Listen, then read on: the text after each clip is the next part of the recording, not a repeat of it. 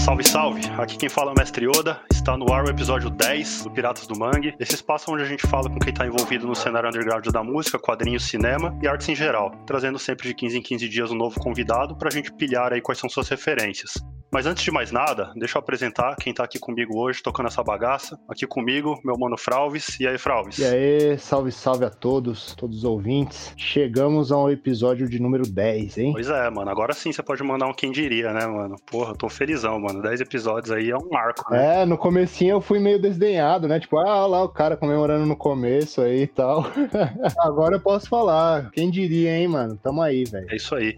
Hoje, apesar de ser o episódio 10, apesar da gente estar em clima de comemoração aqui, nosso mano Thiago Catica não tá aqui com a gente. Tá nos escritórios da vida aí agora. Mas bom, sem mais delongas, deixa eu apresentar aqui nossa ilustríssima convidada. Ela é apaixonada por futebol, é idealizadora do livro Gol Delas, e no Instagram dela você acha as calopsitas mais maneiras desse Brasilzão. A ilustradora Ive Jô. E aí, Ive, como é que tá? E aí, gente? Sim, sou eu mesmo, Ive. E meu, podcast número 10, eu que vou organizar o meio de campo com a camisa 10. Estou honrada. Obrigada, viu, gente? De verdade. Opa, seja bem-vinda aí. Mas aí, Ive, quero saber aí como é que tá. Como é que tá o Bimon, o Tolói, o Evans, como é que eles estão passando passando aí a quarentena Ai, com você. Não, só pra contextualizar, é o nome do, das suas calopsitas, né? É, dos meus dragões. Porque o bichinho é pequeno, mas o bichinho é um monstro, viu? o bicho grita, voa, belisca, mas são as minhas aves. Tinha que ter nome, né, de futebol. Quem não sabe, aí o Tolói foi minha primeira ave. E tem nome de zagueiro, né? Joga no Atalanta aí, deu maior trabalho PSG no final da Champions. Tolói tava lá representado. Pode crer. Mas aí, como é que tá passar a quarentena aí com eles? Nossa, eu vou ficar doida. tá sendo bom, é divertido, mas a gente quer sair, eles também, né? Sentem, os animais né? sentem a, a, a, pressão, né? Sim. Não sei, vocês devem ter bichinhos, vocês devem estar sentindo também que seus bichinhos estão diferentes, vamos dizer assim, né? Eu não tenho e vou dizer que tá complicado, viu? Eu tenho e é uma barra, é uma barra mesmo, o negócio é complicado. O que, que você tem? Tenho uma, uma cachorra. Ah, então, os bichinhos tá despirocados, né? É, putz, estão ficando doido igual a gente. então, estão absorvendo, né? Mas tá é. tá tudo bem, já, já tive, tive momentos no início bem ruim, né? Tava falando com o Fraudes, que a gente que mexe com criatividade, né? Dá, um, dá umas bad muito nervosas. Uhum. A, síndrome do impostor, vai tudo junto. É, não pode sair, porque eu não sei vocês, mas eu não tô saindo pra nada. Compras uhum. tudo pelo, pelo app mesmo, porque tem um, tem um risco, né? Tem uma saúde respiratória fragilizada, eu não posso sair. Uhum. Então, assim, tudo dentro de casa, com três dragões. A gente vai levando, né? Bom, aproveita que você já está aqui escutando a gente, dá aquela moral seguindo a gente nas redes sociais, é arroba editorial Mangue no Twitter, no Facebook e no Instagram. Segue a gente no Spotify e assina o feed aí, para ficar sempre atualizado. Fralves, quer mandar ver aí na primeira pergunta? Oh, vamos lá. Bom, como já é de praxe aqui no Piratas do Mangue, a gente sempre gosta de saber aí como foi as referências de infância aí, né? E entender tudo que você curtia fazer quando era criança, né? Tipo, desenho, filme, uhum. você gostava de jogar, enfim, pra gente começar a entender tudo que te influenciou e influencia aí até hoje. Ah, bacana, vamos lá. Ó, eu sou uma moleca do interior, né? Eu nasci uhum. em Minas, norte de Minas, lá em Janaúba, mas eu cresci no interior da Bahia. Bahia. Década de 90, né? Cidade do interior. Futebol é não era coisa de mulher, aquele negócio chato, né? Todo mundo conhece. Uhum. Mas assim, a minha família de Minas é assim muito apaixonada com futebol, tanto os homens as mulheres. Então assim, eu cresci num universo muito esportivo. Elas todas praticavam esportes, falavam de uma maneira muito natural, é, como deveria ser, né? Que todo mundo pode praticar, enfim. E assim, quando eu, eu fui para Bahia, assim, era o contrário. As pessoas não não, queriam falar de esporte, isso era uma coisa só de, de menino, e aí eu ficava pistola com isso, porque pra mim era muito normal, né? Uhum. queria jogar, uhum. queria falar de futebol na escola, e pensou, nossa, que papo, papo de futebol, que isso, vamos falar de outra coisa. E, tipo, eu ficava muito deslocada por causa disso, sabe? Uhum. Mas assim, me salvou assim foi a manchete, velho. Tem que falar da manchete, porque os desenhos que passavam na manchete, assim, me deram uma outra perspectiva além de futebol, porque Sim. você na escola, né, tem que ter uma assunto, você tem que ser alguma coisa, falar de alguma coisa. Você vai falar do quê? Ninguém quer falar de futebol, vou falar de desenho. Mas eu, né? arrisco, né? mas eu arrisco dizer aqui, eu vou só dar um palpite que você gostava de super campeões, né? Nossa, cara, demais! Muito. Pô, aí é o que junta os dois universos, né? Sim. O universo do futebol e desenho japonês, cara. Nossa, sim. Quando lançou, eu fiquei maluca. Fiquei, que eu sou São Paulina, né? Então, é, o personagem, né, era, era- jogava no São Paulo depois de um tempo. Eu fiquei doida. Nossa senhora, eu achava que aquilo era impossível de, de um desenho japonês falar do Brasil, assim. E tava falando do time que eu gostava. Eu fiquei maluca. E era muito maneiro, né? As loucuras que os caras faziam lá. te- Metiam uns efeitos igual tipo de luta, né? O cara subia no travessão, dava- dava bicicleta ao contrário, era uma brisa, né? É, cara. Eu assisti de novo falei, nossa, que loucura. Não dá pra, né? Mas quando a gente é criança, filho, que negócio é muito legal. É tipo uma rinha dentro do futebol, É assim.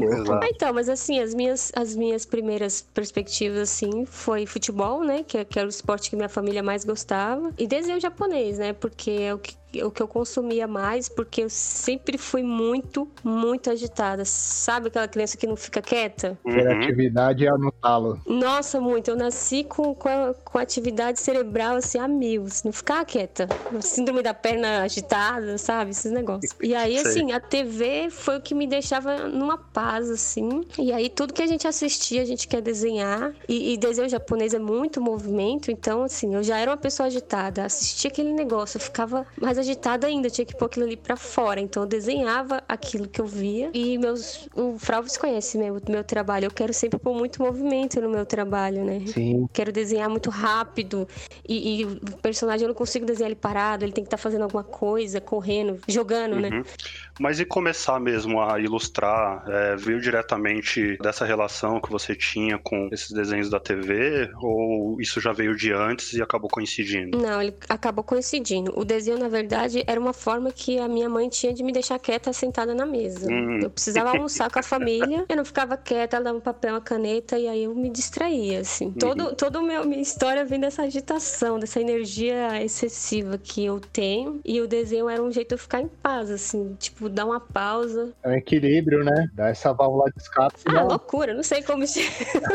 é, Não, mas é, a gente vê que é um paralelo bem bacana, assim, porque por um lado tem o, o lance do, do futebol, né, que é coletivo, e por outro lado você no desenho ali, que é uma parada que é só você resolvendo ali, você conseguindo se dar bem nesses dois mundos, né? Ah. Geralmente o pessoal. O desenhista, né? Desenho criança, geralmente são as, as crianças mais introspectivas, né? Que vão pro, pra esse lado do desenho, né? Sim, tanto que eu fiquei muito nesse é, desenho e esporte. Gostava muito de praticar esporte, não só futebol, mas né, o futebol era mais fácil. Às vezes a gente jogava até com a latinha, porque não tinha bola. Sim. E é, é fácil praticar, né? Mas O recreio, né? é, chutar uma garrafinha e tal. Então, assim, a gente, eu fiquei muito nessa, desenho, esporte, desenho, esporte. Eu não conseguia largar nenhum dos dois, assim. E eu fiquei nesse mundo, né? Vi- via desenho, bastante desenho e filme de ação. Gostava muito de filme, ficava horas assistindo filmes, é, Indiana Jones, enfim, todos esses clássicos da década de 90 assisti muito. E o que fica na nossa cabeça a gente quer desenhar, né? Então a gente fica pondo pra fora. Eu desenhava muita luta, porque era Street Fighter, Dragon Ball. Uhum. Então eu desenhava mais o universo de lutas, assim, que eu cheguei a praticar também, porque gostava muito, né? Praticou o quê? Qual arte marcial? Eu pratiquei na escola karatê, taekwondo e fui péssima nas duas. Não, agora eu tenho uma pergunta aqui que me chamou a atenção. Uhum. Você é de Minas, certo? Isso. Você falou. Uhum. E, cres- e cresceu na Bahia. Isso, no interior da Bahia. E de onde veio essa paixão pelo São Paulo Futebol Clube, afinal? Ah, meu Deus. Vamos lá. É que assim, é, o pessoal vai ficar bravo, minha família, mas. Porque futebol é sagrado, você sabe, né? Uhum. Futebol é religião. Minha família torce toda pro time de Minas. Sim. né? Cruzeiro e Atlético. E aí eu Exato. desvirtuei, assim, sabe? Em vez de torcer pro time que eu tava torcendo, eu fui pro torcer pro São Paulo. Por quê? Tava na televisão.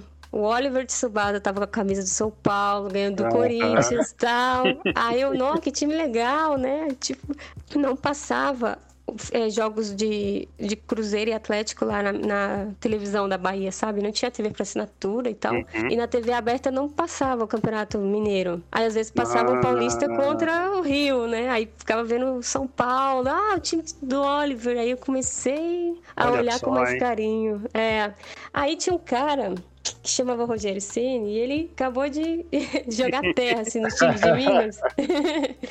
E aí eu fiquei encantada, né? Eu, sempre que eu ia brincar assim de futebol com meus colegas, a gente escolhia um jogador e eu, eu falava, ah, eu quero ser o Rogério, sabe? Essas brincadeirinhas de você escolher quem você quer ser. Uhum, sei bem. Aí eu quero ser o Rogério, eu não quero saber, eu vou jogar e eu escolhi o Rogério. Aí, tipo... você, você ficava no gol? Não, jamais. Não, jamais. Ah, não, Rogério...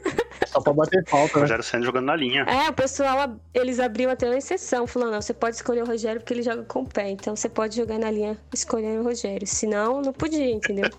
que demais, que demais. Pô, mas bacana, mas vamos deixar um pouco o São Paulo de lado que a gente já vai, vai retomar vai retomar esse assunto de São Paulo e queria que você falasse um pouco de como você se profissionalizou aí na, como ilustradora, né? Como é que foi o início da, da sua carreira? Como você entendeu que o desenho poderia ser uma, prof, uma profissão mesmo? Então, eu queria ser jogadora, né? Não, não deu certo ser jogadora profissional. Uhum. E quem não, torna, não vira jogadora profissional, o que que faz? Faculdade de Educação Física. Uhum.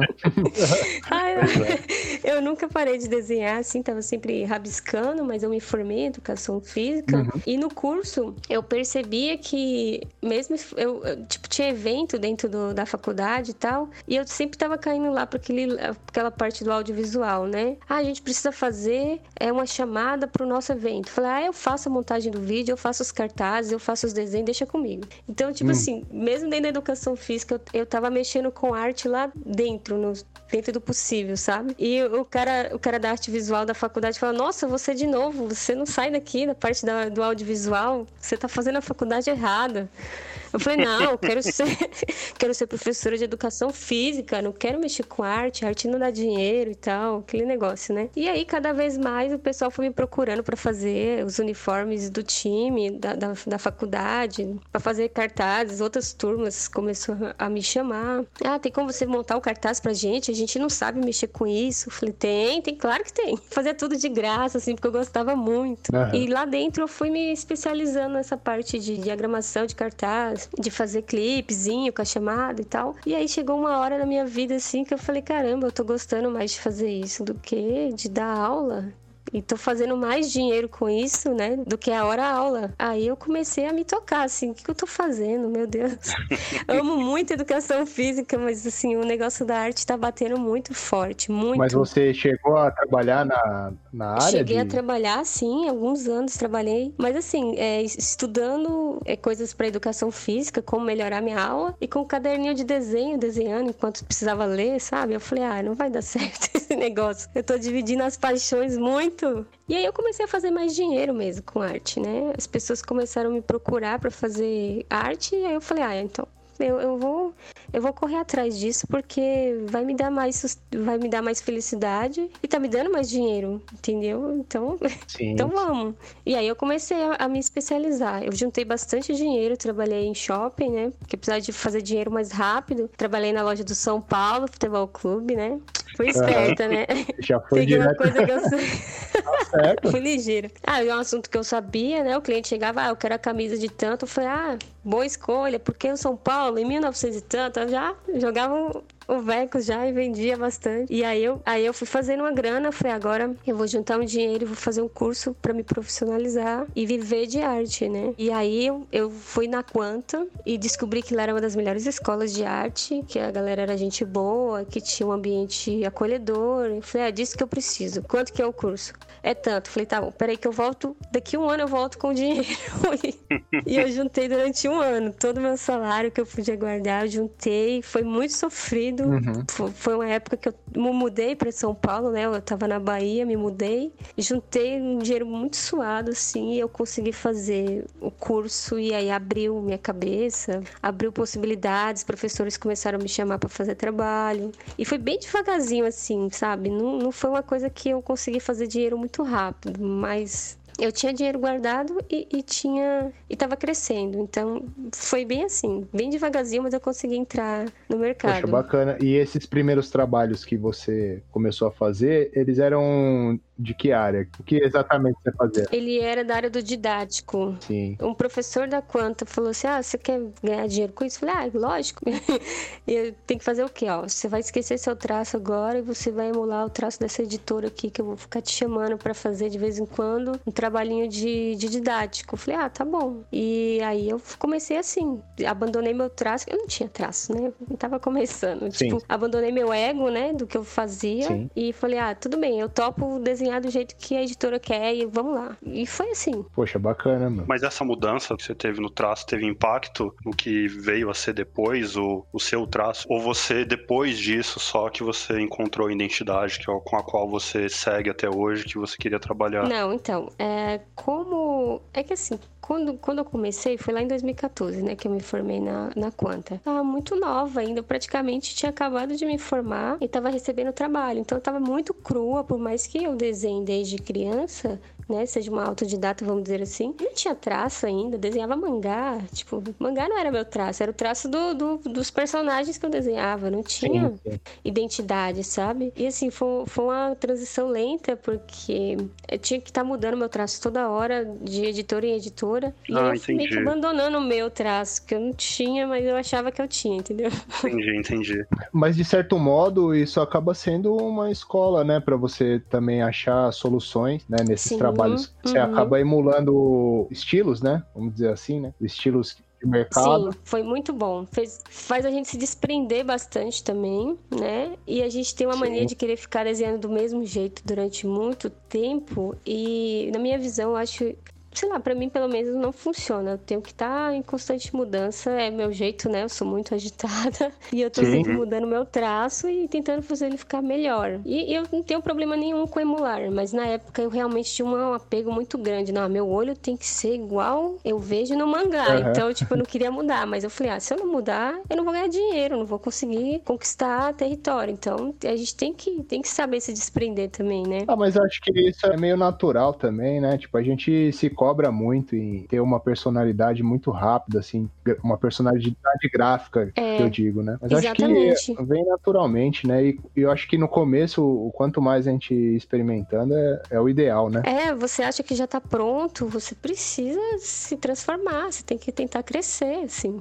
Não dá pra você ficar do mesmo jeito para sempre, né? O mercado pede isso, mudança, mudança, então adapte, você tem que se adaptar. E aí você, enquanto estava fazendo esses trabalhos de didático, você você continuava mantendo seu emprego na loja do São Paulo, né? Não, eu já tinha pedido para sair da loja, eu juntei um, um, um dinheirinho, uma gordurinha, né, para fazer o curso e para conseguir ficar um tempo assim só me dedicando aos desenhos sem precisar trabalhar, né? Eu tinha um dinheirinho guardado. Ah, você já tinha feito uma reserva para entrar na, na área mesmo, né? Isso, só que essa reserva secou rapidamente, né? Porque assim, morar no interior, a sua economia é de um jeito e morar em São Paulo é outra coisa, gasta-se muito muito, né? Você chega aqui, a cidade te dá um murro, né? Nossa, muitos murros. Assim, tava morando sem os pais já, né? Alugando casa, não pagava aluguel quando eu morava com meus pais. Aí começou um monte de soco ao mesmo tempo, assim. Eu falei, nossa, mas que combo absurdo, vou morrer aqui.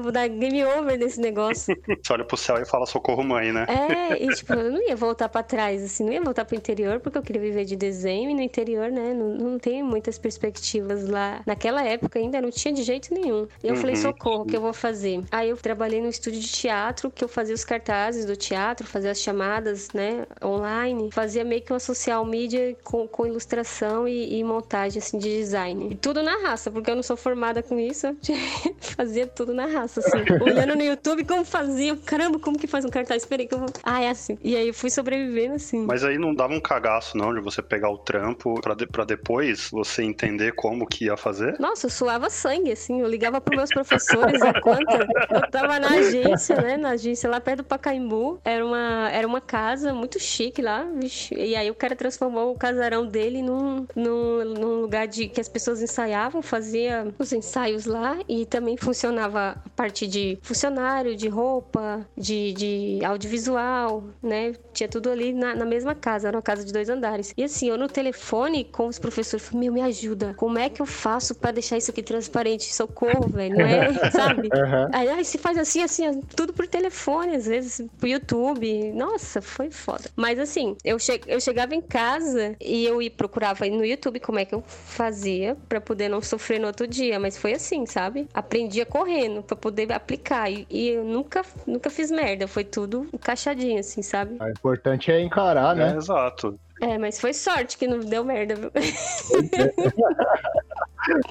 Muita sorte. Mas, puta, é, eu, eu, acho legal pra caralho quando a gente tem esses relatos aqui de se jogar mesmo, se jogar e fazer, o, fazer os negócios, porque, puta, é difícil isso, cara. É, é muito treta você meter as caras assim, sem, sem ter aquela carga prévia, sem ter uma né? formação. Exato, é. exatamente. Mas basicamente foi brincando na faculdade com aqueles cartazes que eu fazia na faculdade que não eram tão profissionais, né? Era uma coisa que servia naquela época e quando eu fui para um estúdio eu falei, socorro, Agora é pra valer. Calma aí. Mas deu certo. Não, isso que, é, isso que importa, né? isso que é importante, né? Foi, me deu bastante experiência e tranquilidade depois. E agora, retomando ao seu time do coração, São Paulo. ah, meu Deus, hora de sofrer. É, agora, agora, agora é, tem, tem uma, uma coisa aqui muito peculiar que a gente queria te perguntar, né? Diz aí, Chico. Então, você foi lá no CT, lá, né? Apareceu até na TV aí. Acho que para os nossos ouvintes que não viram aí. Nossa, cara, vocês lembraram disso? Acho que teve uma ocasião, né? Que o Luiz Fabiano repostou, né? Uma, uma caricatura que você fez dele, né? Uma arte. Nossa, vocês desenterraram o negócio. É, e, e, e na época isso, isso teve uma repercussão bem grande, né? Dentro do seu Instagram. Até você ser convidada pela Record né? Pra conhecer o elenco Isso, e tal. foi legal, nossa. Aí a, gente, aí a gente queria saber como é que foi, como é que foi essa parada, como que aconteceu e como que foi para você, porque, putz, é, deve ter sido emocionante pra caralho, né? Então, o que aconteceu? Eu tava lá juntando aquele dinheiro, né, para estudar na escola de arte da Quanta e tal. E eu tava lá trabalhando na loja do São Paulo e a gente vive, a gente trabalha na loja do São Paulo, não a loja esportiva, a gente vivia do São Paulo, tudo que era notícia, uhum. a gente tinha que saber e tal, ficar por dentro. E aí o Luiz Fabiano tinha voltado, né? Ele tava jogando no Sevilha durante muitos anos, ele voltou pro São Paulo e aí ele tava fazendo gol, tava naquele momento bom. E aí a gente começa a querer desenhar, né? Uhum. aí eu desenhei ele assim sem pretensão, ficou na época ficou horroroso, pelo amor de Deus. Eu olho aquilo ali hoje eu, eu fico, nossa, tem que arrumar a sombra ali, ninguém tá percebendo. Desenhei assim no meu caderno, enquanto a loja tava tranquila. Postei, postei, assim, tirei uma fotinha no celular e postei no, no Face. E aí ele, não sei como, ele conseguiu ver eu não sei se alguém compartilhou, mas ele viu, comentou e colocou nas redes dele aí. E aí, quando eu percebi, eu falei, Ive, você viu como é que tá suas redes sociais? Vem ver. E quando eu fui olhar, tava daquele jeito, sabe? Nossa, Todo meu. mundo perguntando. Foi, foi bem assim. Eu tomei um susto, meu coração acelerou. Eu falei, que? O que tá acontecendo? Socorro, cadê minha mãe? Viralizou mesmo, então, né? Foi, cara. Aí começou todo mundo me mandar mensagem. E, e aí uma moça da Record entrou em contato comigo. Falou, ah, eu, eu vi que o Luiz Fabiano repostou. Você não quer fazer uma reportagem? Com a gente, a gente tenta levar o desenho lá para ele. Aí eu falei, nossa, claro que eu quero. Aí eles vieram aqui na minha quebrada, você acredita? Mas inicia inicialmente era só com o Luiz Fabiano, que ela tinha comentado? Então, como foi ele só ele que repostou, no caso, foi, mas eu tinha assim um monte de desenho do, do Rogério, porque ele tava querendo aposentar, e aí eu criei uma hashtag que chamava Um Mito por Dia. E aí eu fazia um desenho dele por dia até ele se aposentar, porque ele jurou que ele ia se aposentar no final do ano. Só que ele mentiu. Olha só. Foi tipo um Inktober sem, sem prazo pra terminar, né? Foi, cara. Eu falei, ah, não acredito, bicho. Tipo, eu achei que eu ia fazer 50 desenhos, eu fiz 200, eu não aguentava mais, eu tive que parar. Caralho, caralho. Todo dia, todo dia, 200. Tem uma galeria de Rogério Senna aí, mano. Nossa, eu fiquei doida. Eu falei, não quero mais fazer. Aprendeu a desenhar um maluco até de olho fechado já, né? Nossa. Nossa, sim, velho, demais. Aí, aí tipo, acabou que eles não falaram de, desse projeto na época, porque só o Rogério não tinha redes sociais, né? Então ele não via, enfim, ele não tava sabendo. Mas aí, com, com a história do Luiz Fabiano, é, repercutiu outros desenhos, caricaturas que eu fazia dos jogadores. Aí eu peguei aquele bolo de desenho que eu fiz do Rogério, levei todos pra ele autografar. Ele quase quebrou a mão de tanto autografar. Eu, vai, Rogério, vamos lá, linha de produção. Você faz o, o autógrafo, eu puxo uma folha. Aí ficou assim, sabe? Uhum. Eu tenho um monte autografado aqui, um monte. E ele pediu uma dedicatória sua também, né? Nossa, você viu esse negócio? Claro. Fiquei emocionada, meu. Fiquei, é porque eles cortaram. Eu chorei tanto naquela reportagem de emoção. Nossa, deve ter sido tenso, hein, meu? Foi, foi legal. Aí, tipo, eu fiz um, de, um desenho do, do Luiz Fabiano ao vivo pra ela aqui, porque eu já tava treinada, né? Ela falou, ó, oh, vou aparecer na sua casa tal dia. Eu falei, beleza. Aí eu comecei a treinar, né? Pra não fazer feio. Uhum. Treinei aqui, desenhei o rosto do Luiz Fabiano 20 vezes. Aí quando ela chegou aqui, eu fiz rapidinho, assim. Aí ela, vamos levar lá pra ele ver. Eu falei, vamos. Aí eu já tinha desenho de um monte de jogador. Aí eu cheguei lá só dando de presente para eles. Aí eles me deram camisa, me deram mochila, autografou as coisas para mim. Nossa, o Murici tava lá, eu abracei o Murici, fiquei chorando lá no ombro dele que nem uma besta. Você tinha um, de... você tinha um, desenho, um desenho do Murici também, né? Tinha, mas assim, coisa bem, bem tosquinha, que eu tava aprendendo ainda, não tinha entrado na quanta, tava começando. Enfim, era, foi feito com carinho, né? Mas não tava bom, assim. Da hora. Não, mas da hora demais, mano. É, foi legal. Pediu pro Ganso ficar no São Paulo, acho que ele não te ouviu muito, não, hein? Ah, você viu? Que esperto. Ele, pra sempre? Não, não, não sei. Pelo que eu vi ali, ele já tava querendo sair, hein, mano? Por aquela Ele gaguejou, né? Safado. Ele, falou, ele olhou pra você e falou assim: ó, ela tá sabendo de alguma coisa. Ai, que horror, gente. Foi foda. Deixa quieto. E abraçando, você lembra do Palito uruguaio? Ah, eu uhum. vi. Sim, sim. Uhum. Eu, eu, ele foi abraçar ele, ele, não, tô suado. Eu falei, não, foda-se, me dá um abraço, você é o meu ídolo. ah, legal demais, legal demais. Ele foi me deu uma camisa, tem a camisa dele. Da aqui. hora, né? É, é legal a gente ouvir essas histórias assim, que a gente vê o quanto o esporte tá ligado diretamente ao seu trampo, né, mano? É Muito. É, faz parte direto do seu trampo, né, cara? Desde o início. Eu né? já tentei parar várias vezes. Tentei variar o tema, não, eu não consigo. Então, aí a gente voltando no, naquela questão de estilo, a gente vê que o estilo do, do traço ele vai além também, né? Vai toda uma temática também, né? Dependendo do trampo que você fizer, às vezes você pode fazer em outro traço, né? Em outro acabamento, mas a temática vai te caracterizar. É, principalmente o movimento, eu acho. Sim, também. Aquela coisa mais sujinha, né? Eu tentei até mudar um pouquinho, deixar um pouquinho mais redondinho, né, no gol dela, uhum. mas esse movimento, né? Tem tá sempre lá. Acho que isso vem do mangá também, do anime, na verdade, né? O anime é uma coisa que é muito tem muito movimento e me influenciou, acho que foi a coisa que mais me influenciou desenhar esses desenhos japoneses foram foi o movimento mesmo, de não desenhar nada parado, sabe? E eu acho que isso é o que eu mais gosto assim no meu desenho. É a coisa arriscada, sujinha mesmo. Sim, da hora. Agora, voltando agora para pra Ilustra e tal, né? Falar uhum. um pouco do, dos seus trabalhos que foram impressos aí, né? Uhum. Qual foi seu primeiro trampo que você lançou em impresso, assim, né? Que você publicou mesmo, assim, né? Tem uns caras que me chamaram no editora, uma tal de Mangue. Hum. Opa! Quem será essas pessoas? Não sei, os caras descobriram que eu gostava de futebol e falou assim, ó... Oh... Você não quer fazer um trabalho? Fiquei sabendo que esses caras são, são legais, são gente boas aí. É, tem, tem corintiano, tem palmeirense, tem de tudo. Aí eu falei, ah, vamos corintiano fazer. tem dois já, só pra falar. Ô, mano, não faz isso comigo, né? Não zoa, o cara né? fala que torce pra portuguesa pra não, pra não entregar o ouro. Ó. Pra não ser zoado? Olha isso. Fala, fala pra não ser zoado, falar que torce pra portuguesa, né, mano? Aí é um pouco de. Um pouco de mas não pode falar isso do Cruzeiro mais, né? É, exato. É. Mas é, então. Eu tô citando o Cruzeiro aqui é pra minha família sofrer, tá? Mas eu não vou fazer mais isso. Já manda pra eles. Demorou. Amo vocês, família. Mas, mas então, hum. nos, tra nos, trabalhos, foi, foi o primeiro trabalho impresso que você teve com, com, com a gente, com a Mangue? Foi, na verdade foi. O Thiago Félix me chamou, né? Eu já tinha feito um curso com ele, com o Demaio, a gente foi colega. Aí ele falou: Ah, você não quer fazer? Ia ser legal ver a perspectiva de uma mulher do futebol. Eu falei, nossa, super top. Aí eu, eu tenho, eu tenho umas revistinhas aqui, tem umas que eu nem vendi, que eu quis ficar com elas. Uhum. E eu tenho um orgulho, assim, porque foi o primeiro impresso mesmo, foi o com vocês. Ah, só, só contextualizando, é, a gente tá falando da revista Futebol, que a gente lançou em 2018, foi isso? Foi 2018, se não me engano. Foi. Foi em, dois, em 2018, foi a nossa segunda publicação aí, coletiva.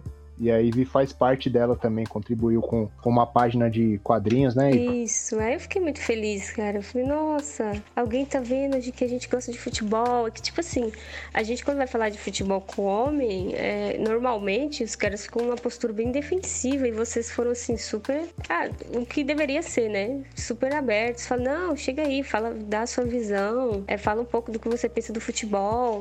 E eu achei tão legal, sabe?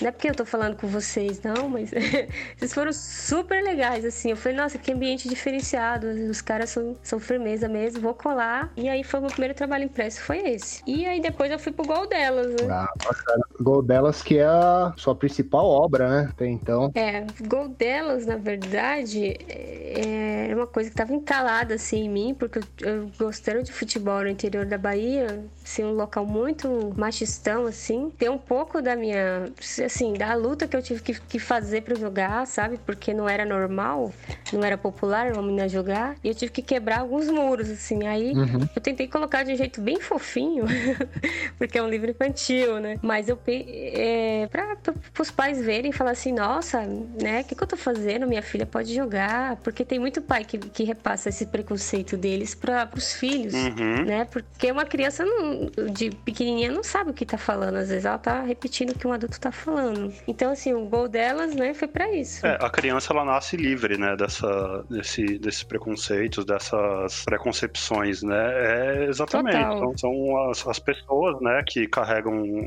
isso que levam para elas, né? A pessoa reproduz sem saber, né? E a criança vê e acaba também crescendo com essa ideia, né? Que... Com esses estigmas, né? Sim, sim. sim. Quantas vezes, né, você não repetiu uma coisa que seu pai falou e você nem sabia o que era, sabe? Exatamente até entrando, já que a gente tá falando do gol delas e toda dessa dinâmica do, do feminino dentro do futebol, tem, tem muito disso também, né? Que o futebol feminino ele, ele tem, sofre um preconceito, né? Mas eu creio assim, recentemente tá, parece que tá um, ascendendo um pouco. Aí você acha que tá, tá melhorando essa, esse cenário ou não? Continua a mesma coisa? Qual é a percepção que você tem? Olha, é, eu acho que depois dessa Copa deu uma boa virada. Porque assim, quando eu fiz gol delas, eu, eu fui voltar a jogar, né? Que eu tava querendo voltar a jogar depois de adulta, assim. Uhum. E eu fui uhum. jogar no campinho aqui, em Diadema mesmo, onde eu moro. E, nossa, como, tipo, um monte de menina jogando, ainda escutando merda, sabe? De, de criança pequena, sabe? Criança Sim. pequena, menino, falando, ah, mulher não joga, não sei o que. Eu falei, que moleque, o que você tá falando? É, meu pai falou que mulher não joga. Eu falei, ah, é. E aí eu comecei a ficar entalada com esse negócio, porque eu continuei ouvindo as coisas que eu ouvia quando eu era criança, de que menina não pode jogar e blá blá blá. E esse negócio foi me entalando. E na hora que eu desenhava, eu falava assim: não, eu vou fazer um negócio diferente. Eu vou, eu vou disseminar essa ideia de que futebol é coisa para mulher. E, e, foi nasceu o gol delas, na verdade, foi por causa disso, né? Porque eu fiquei entalada. Depois de muitos anos, eu achei que tinha melhorado e não tinha ainda. E aí eu resolvi fazer o livrinho por causa disso. Mas depois da Copa eu senti de verdade mudanças porque tinha muita gente querendo ver. E eu achei que uma boa jogada da, da CBF foi trazer a Aline Peregrini para o futebol feminino. Porque eu acho que estava faltando uma, uma mulher no poder, vamos dizer assim, para fortalecer o futebol feminino, né? Então a Aline foi um divisor de águas para mim. Ainda tem muita coisa para resolver, mas uma capitã da seleção, né? Prata nas Olimpíadas estando no, no cargo mais alto do futebol feminino, para mim é uma, um divisor de águas. Então, sim, melhorou, tem muito que melhorar, mas foi um passo gigantesco, assim. E, e quando você começou a fazer o livro, né, assim, por se tratar de um tema, foi o primeiro livro sobre futebol infantil infantil, né? Ah, sim. Sim, foi outro detalhe, porque eu fui na biblioteca procurar alguma coisa e eu não encontrei nada, né? A gente sim. acha a Turma da Mônica, é, mas assim, eu queria uma história só de meninas jogando futebol e não tinha né? Elas normalmente são personagens secundários, né? E aí eu falei, ah, não, então é agora que eu vou fazer mesmo. É. e aí eu tenho esse, eu tenho esse orgulho, assim, de ser o, o, primeiro, o primeiro livro a falar de meninas como personagens principais, assim, é o gol delas. Poxa, demais. E assim, você começar a fazer esse trabalho sem ter uma referência, assim, da, dessa temática inicial, qual, quais foram as suas referências, assim, para você jogar essa, a ideia que você queria passar no gol delas? Olha, eu peguei peguei um pouco da minha história, peguei um pouco do que eu vi jogando, né, aqui no bairro, do que, do que as meninas passavam, do que os meninos falavam, do que professores passavam, né? Eu falei, nossa, mas e esse preconceito aí que você falou? Você, você tirou de onde? Eu falei, ah, meu pai falava assim. Eu falei, ah, tá. Então fui coletando, vamos dizer assim, da minha história e de outras meninas também, e aí eu falei, ah, agora é hora de, de colocar isso para criança, de uma forma bem, bem levinha para começar a, a discutir o tema em casa, né? Porque é um tema muito difícil de você começar a falar, né? A criança vai te, bombardear, vai te bombardear com um monte de perguntas e você não sabe para onde você vai, assim. Com certeza. Mas é verdade, porque o que acontece? Eu, eu que eu vejo assim de publicação, às vezes muitas pessoas que têm um, um ideal ativista assim, às vezes as pessoas falam já para quem já sabe do assunto, né? Então fica um assunto preso na bolha. E você indo de, mudando o, a direção do público que você quer atingir, eu acho que tem um resultado no futuro aí muito mais, mais próspero aí do que a maioria do pessoal vem fazendo. Não tô falando do futebol feminino, né? Falando em geral. Assim. Do assunto do preconceito, né? Isso. Cara, isso é engraçado, porque assim, quando eu lancei, né, eu lancei na Comic Con e tal, mas já tava fazendo propaganda pelo Catarse no meu, no meu Insta, o que tinha de mãe e pai querendo saber mais do livro, falar, ah, nossa, minha filha passando por isso, eu quero o livro para conversar com ela, para mostrar para ela que ela pode jogar, tipo assim, muitos pais procurando querendo saber mais porque não tem nada é, do assunto na internet, assim, explicando bonitinho, não tem uma coisa didática, uma coisa colorida para criança ver, sabe? E eles querendo saber mais, assim, procurar, eu preciso conversar com a minha filha, não sei como, preciso do livro para começar a falar com ela. E assim, eu achei muito legal, falei, ah, esse negócio vai funcionar, vai vai vai abrir a mente de muita gente. Então isso me animou muito. Nossa, meu, que foda. Porque, de certa forma, né, que o que a gente consome quando a gente é criança, né, é o que acaba dando poder pra gente entender, né, que a gente tá inserido naquele meio também. Porque a gente se espelha muito, né, em personagens, no, no que a gente consome. Exatamente. Até a nossa proposta aqui, né, do podcast é como o que a gente consome quando a gente é criança influencia no trabalho que a gente vem a fazer artisticamente quando a gente é um adulto formado, né? Exatamente. E eu, eu acho que não, não existe exemplo melhor, assim, de mostrar que as meninas têm lugar dentro de campo do que você realmente fazer um material para elas, um material com esmero, né? Que uhum. mostre isso. Olha, seu lugar é aqui, se você gosta, você tem espaço aqui dentro dentro, né? É, exatamente. E eu fiz questão de colocar assim, nomes bem populares, assim. Eu até pesquisei, né? Qual é o nome mais popular Nossa. de meninas no Brasil? eu escolhi, tipo, os dois Nossa, primeiros. Que legal, que legal. Júlia, né? É, a Júlia e a Maria, que são os personagens do livro. Perfeito. É, Ive, também você optou por fazer esse lançamento, né? Pelo, pela plataforma do Catarse. Isso. E você fez o lançamento na CCXP. Eu gostaria de saber duas coisas. Primeiro, como foi a experiência de lançar pelo Catarse, como foi o retorno do, do, pessoal comprar a ideia e como foi a recepção do livro na CCXP, que a gente sabe que é um espaço, é um espaço mais de cultura nerd, ele não tem muito espaço para esporte, né? A gente sabe que é um, é. são uns universos um pouco divididos. Aí eu gostaria de Sim. saber como, como foi a experiência de lançar pelo Catarse e como foi a recepção do livro na CCXP. Nossa, então, foi o seguinte, quando é, eu eu me inscrevi para participar da Comic Con, né, 2019, porque é a primeira vez que eu falei, ah, vou tentar, por que não? Estamos aí, né, fazendo livro, por que não? E aí, de repente, é, eu estava realmente sem esperança assim, de passar, porque me avisaram que é muito concorrido. Eu já tinha ido na CCXP como visitante, né, não tinha mesa ainda. E aí eu falei, ah, vou fazer,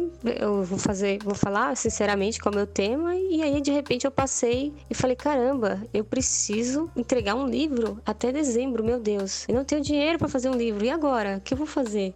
Fiquei desesperada, assim, porque eu realmente não esperava passar. E aí eu falei, caramba, o jeito mais rápido é Catarse, vamos lá. E aí, pra novata em Catarse também, fiz tudo que nem fiz lá no estúdio, vendo YouTube, suando sangue, porque eu não tinha experiência com Catarse. Tive muita ansiedade, foi treta, mas o que que funcionou? Eu acionei todas as mães, todas as páginas de futebol feminino e as pessoas assim, elas não me conheciam. Então eu passei de ano, uhum. mas quase que não deu.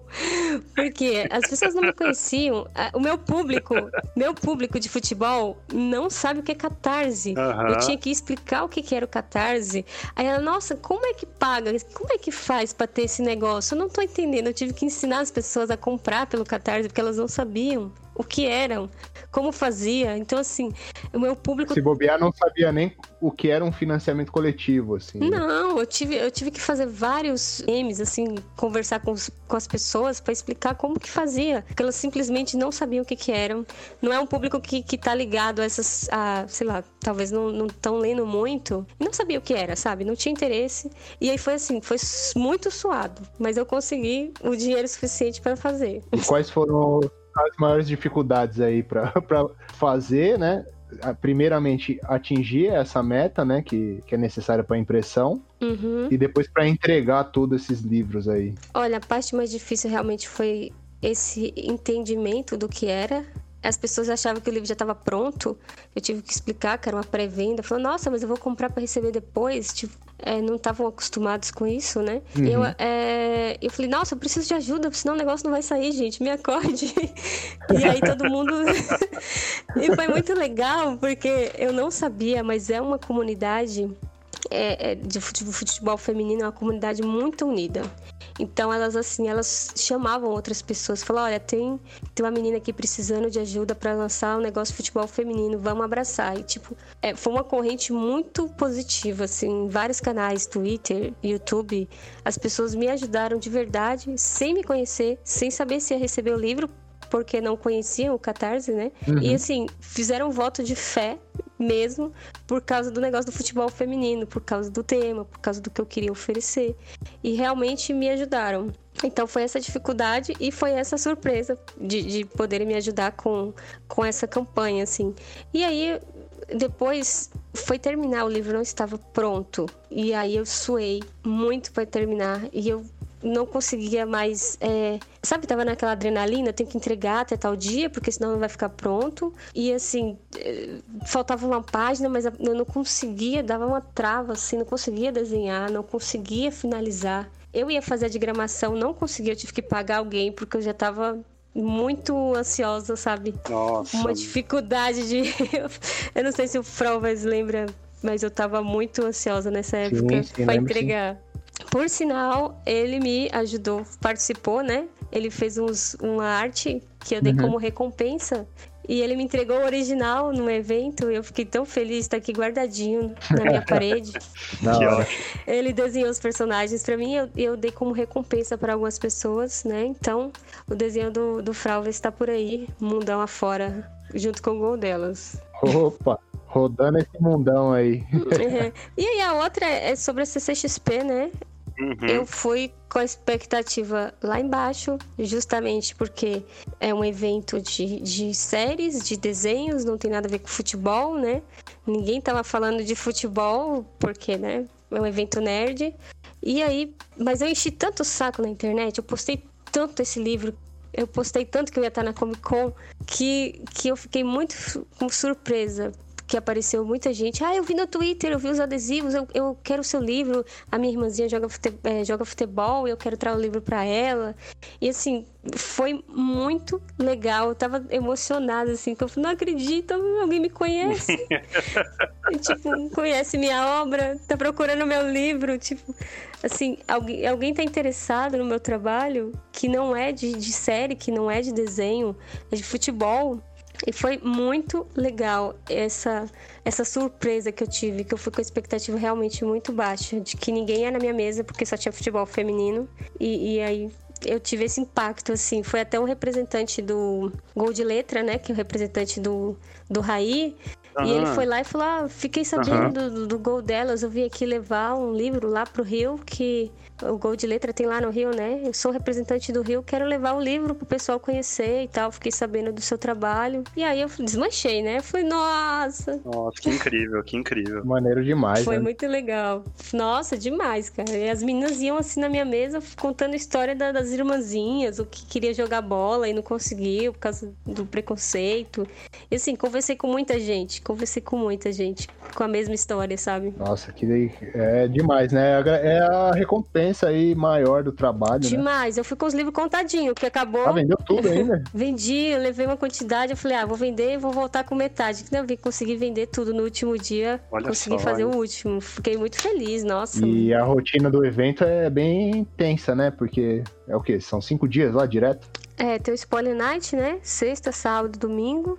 E é isso. O dia inteiro. Eu não saía da minha mesa, fiquei lá que muita gente queria conversar, né? Eu sentei do lado do Jefferson Costa, meu Deus, tremi. Olha só, aí sim. Aí ele tava lá, falei, eu, gol delas, deixa eu ver e tal. Eu falei, toma o um livro pra você, autografa aqui, não sei o quê. Poxa, demais. ele, é, ele falando que ele é corintiano, você acredita? é, minha é perfeito, né, mano? corintiano mais legal do mundo.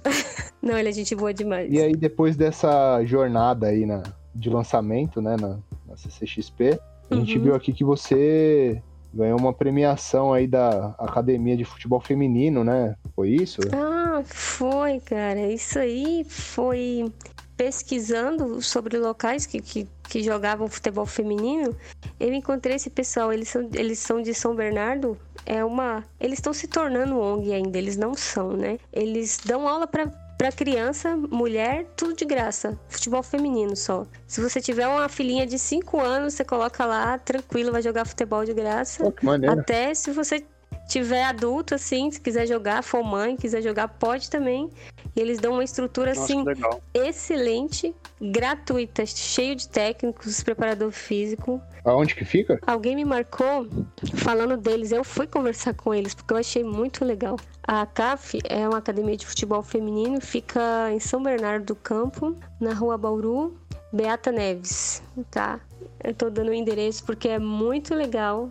Você tem crianças é, de 5 anos, meninas, é só para menina, jogando futebol até a idade adulta. Você pode ir lá, é muito legal. Eu falei assim, gente, eu preciso conversar com esse pessoal, queria conhecer mais sobre eles, porque eu fiquei encantada, assim. Eu uhum. não sabia que tinha isso. E aí, de repente, eu fui lá conhecer e o rapaz conversou comigo, né, os representantes, estava na loucura da CCXP, então foi uma coisa muito corrida, mas ele falou assim, ó, vai ter uma premiação das melhores jogadoras do ano. É, se você quiser aparecer lá, a gente né, te, te dá uma pulseira, você entra lá, participa da festa, conhece algumas meninas. Uhum. E aí ele me pediu humildemente assim: Olha, eu tenho um mascote aqui que é o mascote das meninas, ele tá meio retrosão demais. Tem como você. tem como você dar uma, uma mexida? Eu falei, pô, claro que tem, né? Eles prestam um serviço. Ah, nossa, eles prestam um serviço tão bonito. Eu falei, não, vou fazer. E aí eu fiz a Jade, que é o mascotinho deles, que é uma raposinha que joga futebol. E, né, eu, eu não sei quem foi que fez, e tava aparecendo aquele personagem do Sonic, sabe? Uma raposa. O, o Tails. É, eu falei, ih, você vai, vai dar problema. Vai, vai dar problema de. É, eu falei, você tem que mexer nisso aí. Ele falou, sério, o que, que, que dá pra fazer? Eu falei, ah, daqui. E aí a gente refez, e aí ele falou, não, você vai ter que ir lá apresentar o mascote. Então, então a gente vai lançar o mascote no dia que você for lá. E, e aí foi. veio através da divulgação do Catarse, né? Que eles te conheceram? Isso, na verdade, alguém viu e falou: Olha, Ivy, que legal, eles dão. Eles, se você gosta de futebol, tá fazendo um catarse aí. Esse pessoal aqui tá dando aula de graça, você podia ajudar a divulgar eles. Foi, foi bem assim, sabe? E eu falei, nossa, aqui pertinho de mim, né? Porque eu tô em diadema. E aí eu entrei em contato com eles falei, nossa, que incrível que vocês fazem e tal. Eles me falaram os dias que eles dão aula, se tinha criança, se eu quisesse levar, podia. E aí foi assim, alguém me marcou eles no, no, no Twitter e eu conheci assim. Que maneiro. Foi legal. E aí eu conheci mais mães, mais gente. E aí eu prestei esse, esse serviço de fazer um mascotinho. E eles colocaram um telão lá, tipo um negócio da FIFA, sabe? Os melhores do ano. Eles fizeram um evento muito legal. todo mundo de terno e gravata lá, e eu toda esportiva, não sabia, pô. podia, podia All-Starzão pro negócio. Os caras de terno e gravata. É, faz sentido, né, pô? Tá falando de esporte, é. Não, beleza. Aí ele foi, eu anunciei o mascote, falei por que, que o mascote estava daquele jeito, enfim. E aí foi, foi muito legal. Porque tinha apoiador meu lá também do Catarse. E a gente tirou foto, enfim, foi uma coisa muito legal. Eles me deram um prêmio de. de por causa do livro, né? Falando Sim. a importância do livro. Eu ganhei uma placa, na verdade. Nossa, que demais. Ive, eu vi também que recentemente você fez um cenário pro clipe do Emicida com a Ivete Sangalo. Uhum. E, putz, eu, eu vi o clipe, cara, e tá muito lindo, muito foda. E eu queria saber como é que foi para você participar dessa parada, como o pessoal chegou em você. Nossa, sim, isso aí foi o meu último trabalho que me deu muito orgulho por causa da repercussão, né? O MC da e a Ivete Sangalo. Porra, demais, gente... né? Sim, cara, o MC da, tipo, né? O que o MC da representa pra comunidade que... da música e do desenho, né? Que, não sei se o pessoal sabe, ele gosta de desenhar, ele gosta de quadrinhos. E aí eu falei, caramba, foi o Alexandre de Maio que entrou em contato comigo. Acho que o Fraudes, uhum. eu não sei se você conhece, né? Eu Sim. e o Thiago fomos alunos do Alexandre de Maio a gente fez um curso de História em Quadrinhos e Jornalismo, né? Jornalismo em quadrinhos. E aí, é, na verdade, a gente continua mantendo contato, né? Ele, ele, ele gosta muito dessa pegada de, de periferia, de música, de arte. E aí ele falou, Ivy, você não, você não quer fazer? Ele chegou para mim, assim, num sábado à noite tô bem assistindo o jogo, né? Sofrendo com o meu time, assim, comendo a unha. Aí ele me mandou uma mensagem do nada, assim. Ele, oi, você, eu tô fazendo um negócio aqui, você sabe fazer cenário ainda? Eu falei, sei. Então, eu, eu, queria que você fizesse uns cenários assim, assim, assado, porque eu acho que tem a sua pegada. E aí, de repente, ele me falou que era pro, pro clipe do MC. Eu falei, nossa, nossa super top, velho. Daquele... ele não tinha me contado no início. Uhum, daquele frio na espinha, nossa, né? Nossa, gelei. Eu falei, nossa, sério? E é pra fazer o quê, assim? E eu achei que era uma coisa super rebuscada, assim, que eu falei, nossa, eu tenho que fazer 20 em um dia, não vou conseguir, velho. Já bateu aquele Aquela insegurança, assim, sabe? Nossa senhora, o que, que eu vou fazer? Ele, não, tranquilo, é seu traço mesmo. Seu estilo casa certinho com isso aqui. Faz assim, assim, me envia até tal dia que vai dar certo. E aí pensa, acabou a luz no meu bairro. Nossa. E aí eu falei, fudeu, e agora? É de Murphy mesmo, né?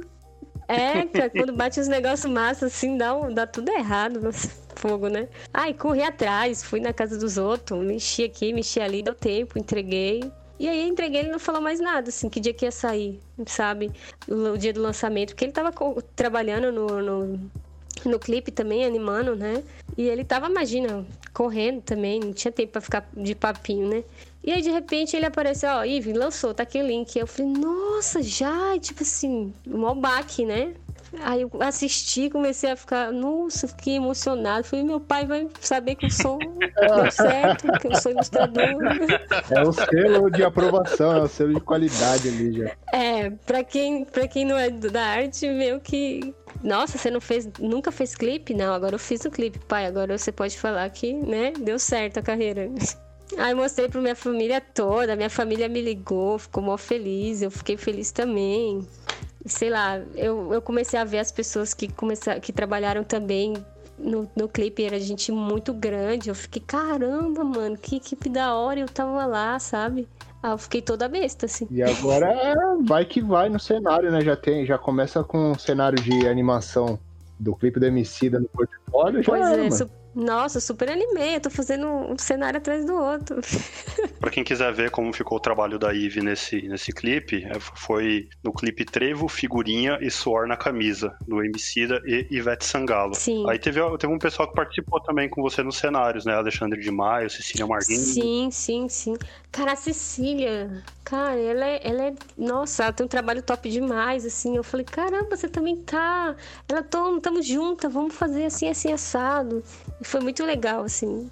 E quando você vê o negócio pronto, né? O que representa o clipe, né? O tema do clipe, a letra, você fica. Caramba, eu fiz parte disso, você fica mó besta, sabe? Eu fiquei orgulhosa, velho. Fiquei feliz demais. Agradeço, Alexandre. Obrigada, viu? Chama mais, tá recado aí, Alexandre.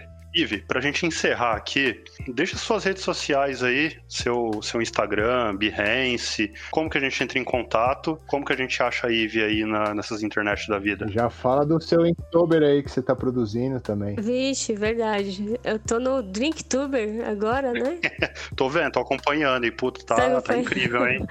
Valeu, mó besterol, né, gente? São uns rascunhinhos só, não tá finalizando, eu tô fazendo só pra, Ainda era eu pra mudar um... um pouquinho, né? Ainda era eu fazer um rascunhozinho com uma qualidade daquela ali, hein? Ai, gente, que isso, vocês estão me pondo pra cima aí. Valeu. Não, vamos lá. Vamos lá. É, tô fazendo Drinktuber, né? Até pra sair um pouquinho do futebol, que você deixar o seu desenho isso, amo mesmo. Faço mesmo. E, e o Drinktuber foi pra sair um pouquinho da caixinha. Então vocês podem estar olhando no meu Instagram. É Ivijoarte. É EVE. É J-O, arte, né? Tudo junto. E todas as minhas redes sociais, seja Facebook, Twitter, Behance, é tudo Evijoarte. Todos são iguais. Então vocês jogar na internet, vocês vão me encontrar. Mas eu tô mais forte mesmo no Insta, tá? Vocês dá uma olhadinha lá, critica lá, vê o que vocês acham do meu Drinktuber. Cada desenho é uma, é uma garrafa de, de cerveja. Né? Isso, é uma bebida. Termina o desenho alcoolizada já. Pode é. crer. Boa, e, e se, se, eu agora aqui quiser adquirir o gol delas, como é que a gente faz? Então, o gol delas é, é comigo mesmo. Vocês têm que entrar em contato, seja por Instagram, seja por e-mail. Meu e-mail é vijoarte.gmail.com ou em qualquer rede social vocês podem estar falando, ah, eu quero o livro. E aí a gente faz um pacotinho caprichado e envia para todo o Brasil aí, autografado e mimado para todo mundo. Boa. Então fica, fica aí então. Beleza então, galera. Bora para as indicações? Bora. Vamos lá. Vamos lá.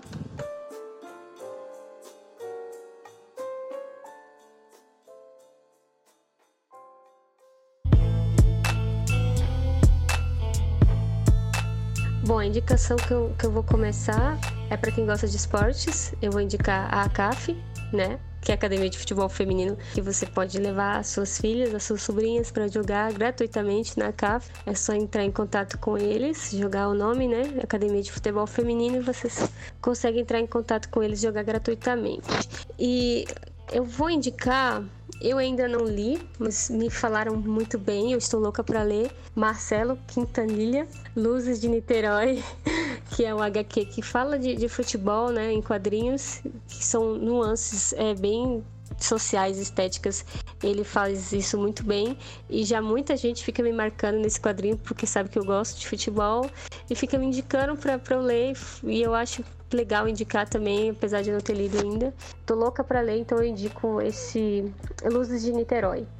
E série, nossa, tem muita coisa boa para assistir. Eu vou colocar uma coisa legal. É que eu tô nessa pegada Girl Power para dar uma força fortalecida nas meninas. Eu vou indicar a Shira, né? Que é uma heroína que foge um pouco a nova Shira, eu achei legal.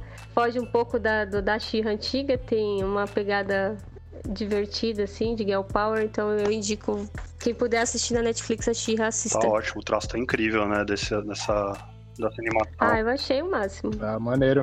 Dá uma olhada. Nossa, tá muito bom mesmo. Nossa, mas eu gostei tanto que ela vira uma entidade, assim, não é que nem a outra. Ela é pequenininha, aí, tipo, quando ela vira Xirra, ela fica com 3 metros e é tipo uma santa, sabe? As pessoas gostam dela como se fosse uma entidade de fora, assim. Maneiro. Ah, é legal, gostei. Bom, vamos lá. Vou fazer uma indicação aqui agora de alguns podcasts aqui relacionados ao quadrinho aí, para quem tá lendo quadrinhos ou produzindo. É, são três podcasts aqui que eu queria falar. O primeiro é o Tellers, que é do Magenta King e do Thiago Wattsman. Né? Eles falam eles estão falam sobre produção de quadrinhos, é, storytelling, né? Eles têm umas discussões bem bacanas, assim, em questão de brainstorming, assim. Acho que eles estão até produzindo uma HQ em conjunto e eles estão discutindo as ideias da HQ no podcast, mano. Que é bem legal para que é bem bacana para quem quiser saber um pouco do processo de, de roteiro ou de referências para para produzir a seu próprio quadrinho, fica a dica aí de acompanhar o Tellers, né? Outro também que eu tô ouvindo bastante aqui é o Sequência, que é da Love Love 6 e do Lucas Guerri. Eles são dois quadrinistas também que já estão há um tempo aí produzindo quadrinho alternativo autoral, né?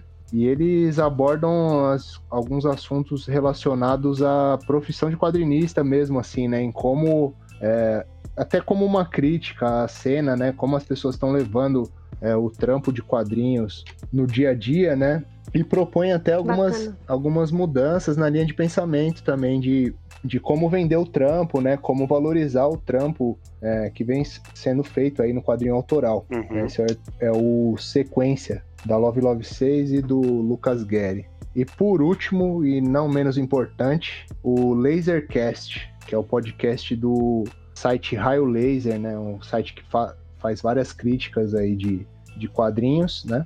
E eles têm esse podcast e cada podcast é um tema, tem uma temática aí de relacionando aos quadrinhos. E um que eu queria indicar em especial aí é o episódio número 8 de rock e quadrinhos, né? Os caras fazem uma, uma análise aí de rock aí, desde a contracultura, né, dentro do rock, como é, os quadrinhos estavam andando lado a lado com isso e influenciando as bandas e tudo e tudo mais, até como foi evoluindo essas duas mídias aí, como elas se interligam aí.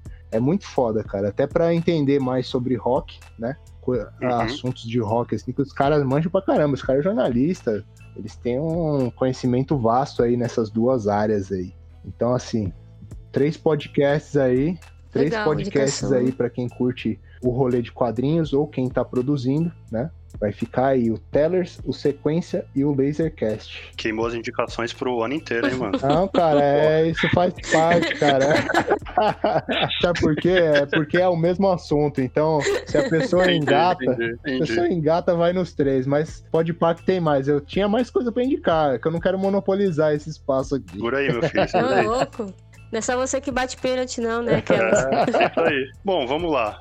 É, eu, não, eu não tô vendo muita coisa ultimamente, ou lendo. Chico sabe melhor do que ninguém aí que eu sou ruim com essas coisas. A gente indica aqui, o cara vai ver daqui três anos essas indicações aí que a gente faz. Maldade, bicho. Daqui a, três, daqui a três anos, mais vejo. Mas nesse semana, como, como eu já sou um velho, e a gente tem aqui, dire, direto a gente puxa essa, essa conversa de infância, a gente fala de televisão, fala de sessão da tarde, a gente sempre está abordando esse tema. Tem uma série que é original do YouTube, atualmente ela está no Netflix. Eu gostaria de recomendar para todo mundo aí que é a série Cobra Kai. Assistindo uma toada só no, no final de semana. Putz, o, o, negócio está muito bom, é meio pastelão, tem, tem aquele clima meio de novelinha, mas, putz, mexe no, na criança interior que a gente tem. E eu recomendo para todo mundo. Tem, tem duas temporadas, saiu, é, saiu pelo YouTube, né? Tá disponível no YouTube para quem tem o Premium, né? E tá disponível no Netflix também agora. E a terceira temporada tá para sair aí em janeiro. Então essa daí é minha indicação. Cobra Kai no Netflix. Mas beleza, então, pessoal. Fechou então?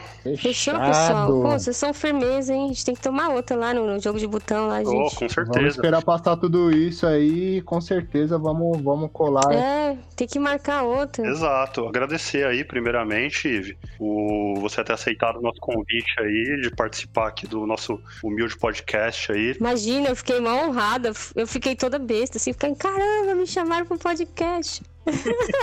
a gente fica muito feliz aí de você ter participado aí. Imagina, vocês são brother. É, de coração mesmo.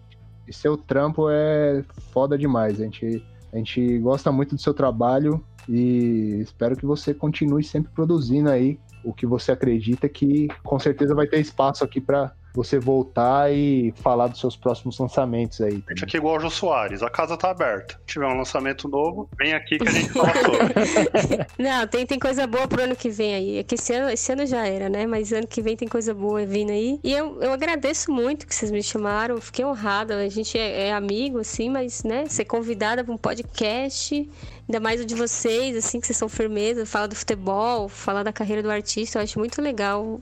Artista Boa. falando para artista, né? Então é Sim. bacana. Pô, valeu, é nóis. Tamo junto. Bom, lembrando, segue o arroba editorial Mangue no Twitter, no Facebook e no Instagram. Críticas, sugestões e ameaças, pode mandar para editorialmangue.gmail.com. O Piratas do Mangue está disponível no Spotify, no Deezer e em todos os principais agregadores de podcasts. A arte de capa é de autoria do Fralves. Os beats que compõem a nossa trilha sonora foram compostos pelo nosso brother Christopher Marim. A produção geral do nosso mano Thiago Catica. E a edição e revisão é do Mestre Yoda. Isso aqui que vos fala. Valeu, é nóis. É nóis. Valeu! Tamo junto, gente.